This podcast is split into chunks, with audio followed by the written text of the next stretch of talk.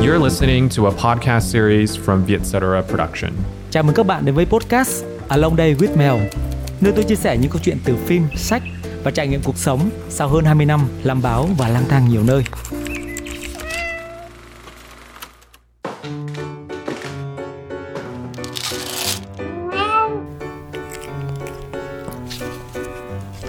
Tuần vừa qua của các bạn như thế nào? Các bạn đang vui hay đang buồn? Đang tràn ngập năng lượng cho công việc hay đang gặp bế tắc với cuộc sống của mình? Bạn có cuộc gặp gỡ nào thú vị với bạn bè hoặc những người mang lại cho mình nguồn động lực không? Có đọc được cuốn sách nào mang lại cho mình nguồn cảm hứng hay những chương trình truyền hình, bộ phim khiến bạn thấy yêu đời? Rất nhiều câu hỏi phải không? Nhưng tôi hy vọng rằng những câu hỏi đó sẽ khơi gợi để bạn áp dụng vào cuộc sống hiện tại của mình. Để biến một ngày sống đều là một niềm vui và sự mãn nguyện. Thậm chí, ngay cả khi bạn đang đối mặt với những phiền muộn hay bế tắc cho cuộc sống của mình, bạn cũng có cách để vượt qua, chứ không mắc kẹt ở đó. Tập podcast này đến từ những cảm hứng của tôi trong tuần vừa qua, nhờ những cuộc gặp gỡ với bạn bè, đồng nghiệp cũ, nhờ những cuốn sách và những chương trình truyền hình hay bộ phim mà tôi xem ngoài dạp Và những nhân vật đó từ cuộc đời thật đến sách vở, phim ảnh đều mang lại cho tôi những thông điệp thú vị về cuộc sống. Hai cuốn sách mà tôi đọc trong những buổi cà phê sáng của tuần này là 365 ngày thông dong và đời ngắn lắm đừng ngủ dài của tác giả Robin Saman. Một tác giả mà tôi nghĩ rất nhiều bạn trẻ Việt Nam hiện nay đang yêu thích vì những thông điệp tích cực mà ông chia sẻ. Còn nếu bạn chưa biết ông là ai, xin giới thiệu qua một chút. Robin Saman là một trong những chuyên gia hàng đầu thế giới về huấn luyện nghệ thuật lãnh đạo và phát triển bản thân. Triết lý cốt lõi của ông là lãnh đạo không cần chức danh và thoải mái phát huy cao nhất năng lực của mình. Ông là tác giả của 8 cuốn sách bestseller toàn cầu, trong đó có cuốn nổi bật nhất là Vị tu sĩ bán chiếc Ferrari. Cuốn sách gây được tiếng vang khi xuất bản vào năm 1997 và bán được hơn 5 triệu cuốn, được dịch ra 55 thứ tiếng. Cuốn sách này kể về Julian Matter, một luật sư thành công với khối tài sản khổng lồ mà bao người mơ ước. Thậm chí, ông còn có máy bay riêng và chiếc siêu xe Ferrari mà ông yêu thích. Thế nhưng, sự thành công và vẻ ngoài hào nhoáng ấy không che đậy được một con người đầy đau khổ, căng thẳng và mất cân bằng từ bên trong. Thế rồi trong một vụ kiện kéo dài mà ông là luật sư bảo chữa, Julian bị đột quỵ ngay giữa tòa và phải nhập viện. Sau lần đối mặt với sinh tử ấy, ông nhận ra cuộc sống đáng giá biết bao và ông đã bỏ lỡ chúng như thế nào cho những giá trị phù phiếm mà ông theo đuổi. Vì thế, ngay từ khi xuất viện, ông quyết định bán chiếc siêu xe Ferrari yêu thích và biến mất không tâm tích. Nội dung chính của cuốn sách này kể về hành trình của Julian từ một vị luật sư giàu có và danh tiếng nhưng không hạnh phúc trở thành một nhà sư, một người đàn ông thức tỉnh và tìm ra ý nghĩa của cuộc đời sau chuyến đi đến Ấn Độ để gặp gỡ với Yogi Raman, một nhà hiền triết thông thái, khai mở cho ông nhiều bài học về cuộc sống này. Từ cuốn sách bestseller đó, Romin Saman ngày càng trở thành tác giả được nhiều người yêu thích, đặc biệt là giới trẻ, qua nhiều cuốn sách thông thái. Các ý tưởng của ông được diễn đạt một cách ngắn gọn nhưng xúc tích và minh triết.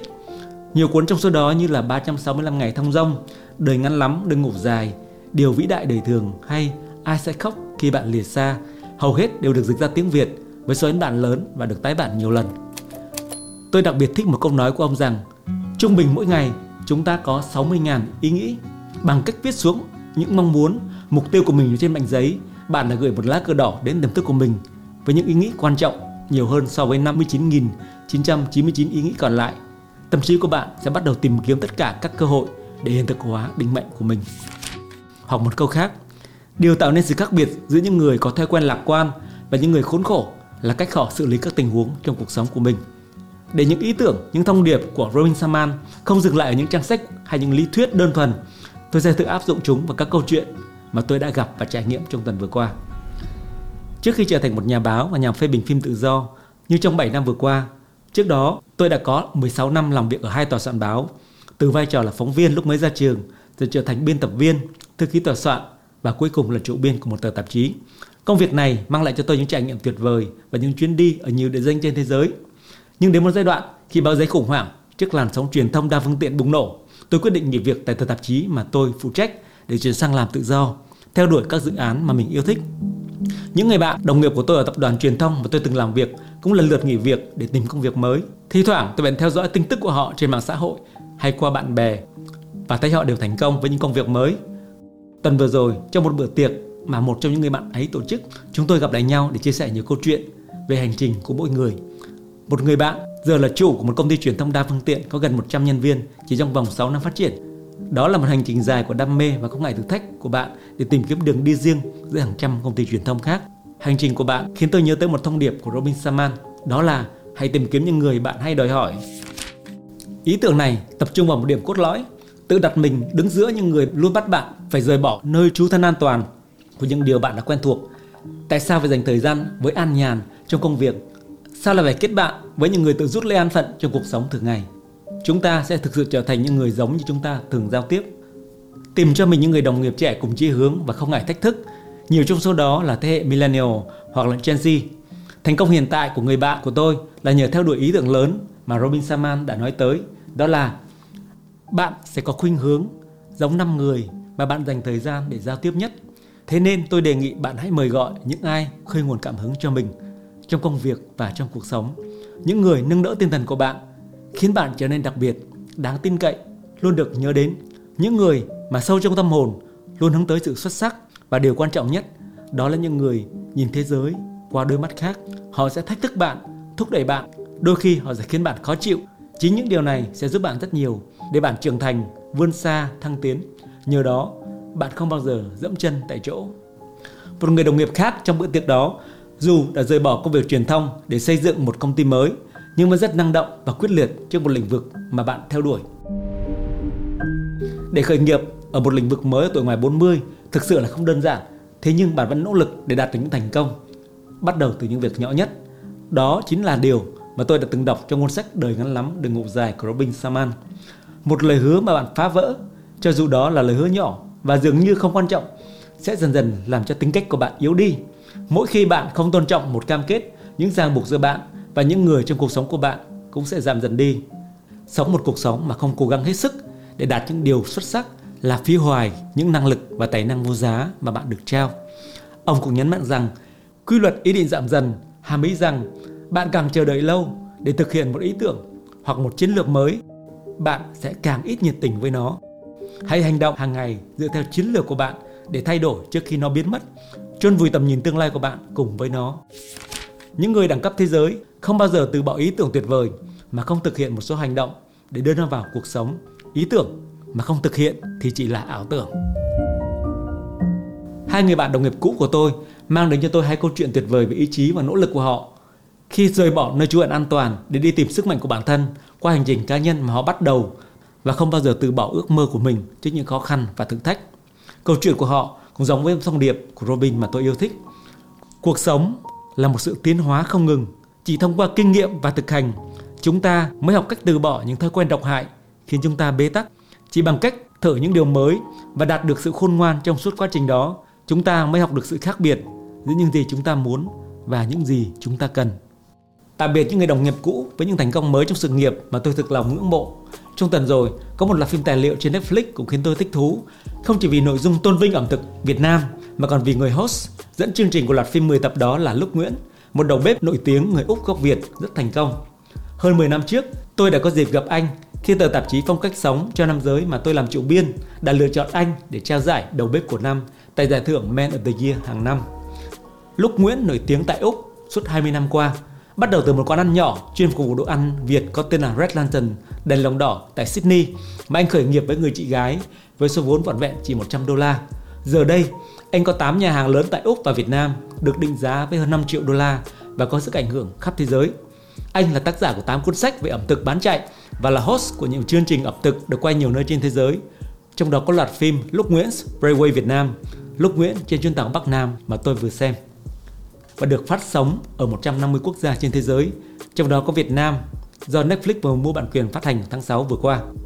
Loạt phim tài liệu về ẩm thực và du lịch Việt Nam của vị đầu bếp nổi tiếng người Úc gốc Việt là một minh chứng cho tình yêu nồng nhiệt của anh với Việt Nam và hơn cả thế, anh muốn minh chứng cho cả thế giới thấy rằng quê hương của anh có hàng trăm món ăn ngon và nổi tiếng, không chỉ có bánh mì và phở. Loạt phim tài liệu này gồm 10 tập được quay trong suốt 35 ngày tại Việt Nam.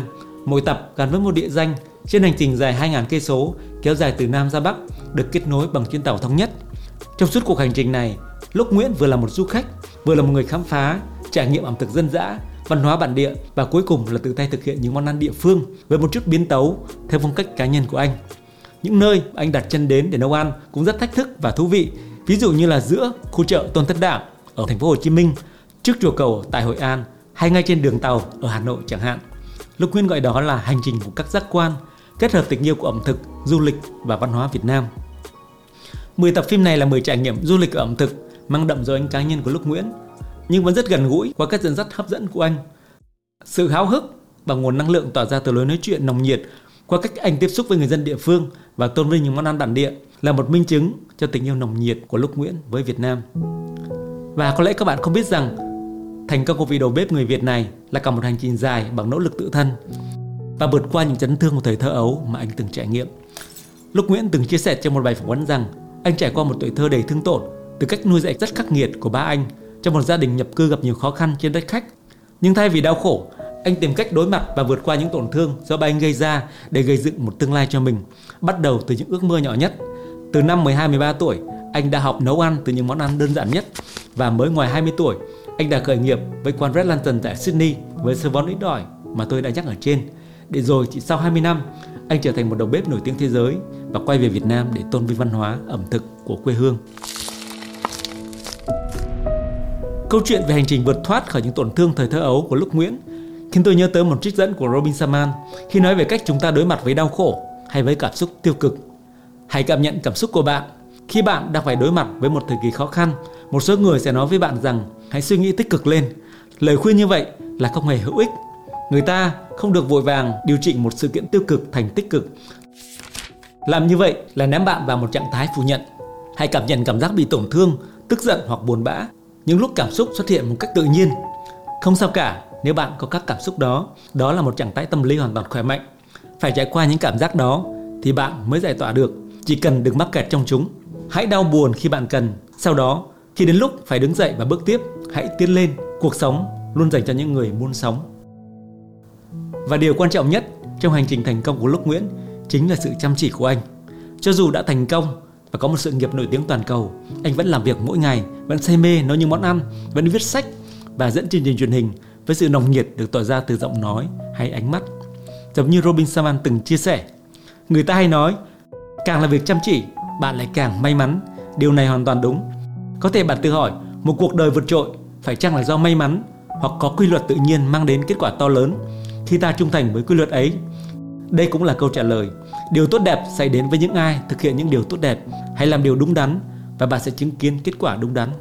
Và một thông điệp quan trọng nữa mà ông gửi đến chúng ta. Hãy ra khỏi nơi ẩn trú, chấp nhận rủi ro, yêu cầu, ước mơ, liều lĩnh, vấp ngã, thất bại. Đừng bao giờ để ai nói rằng ước mơ của bạn không thể trở thành hiện thực. Cuối cùng sẽ có người thực hiện điều bạn ước mơ. Tại sao người đó không phải là bạn?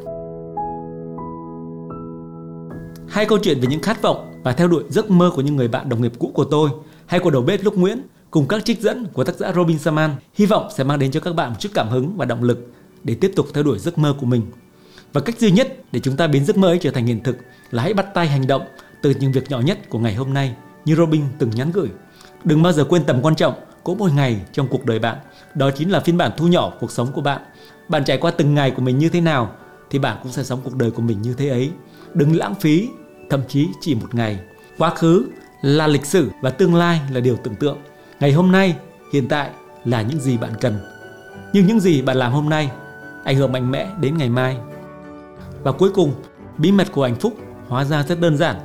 Tìm ra những gì bạn thực sự thích làm và sau đó dồn tất cả năng lượng của bạn để thực hiện chúng.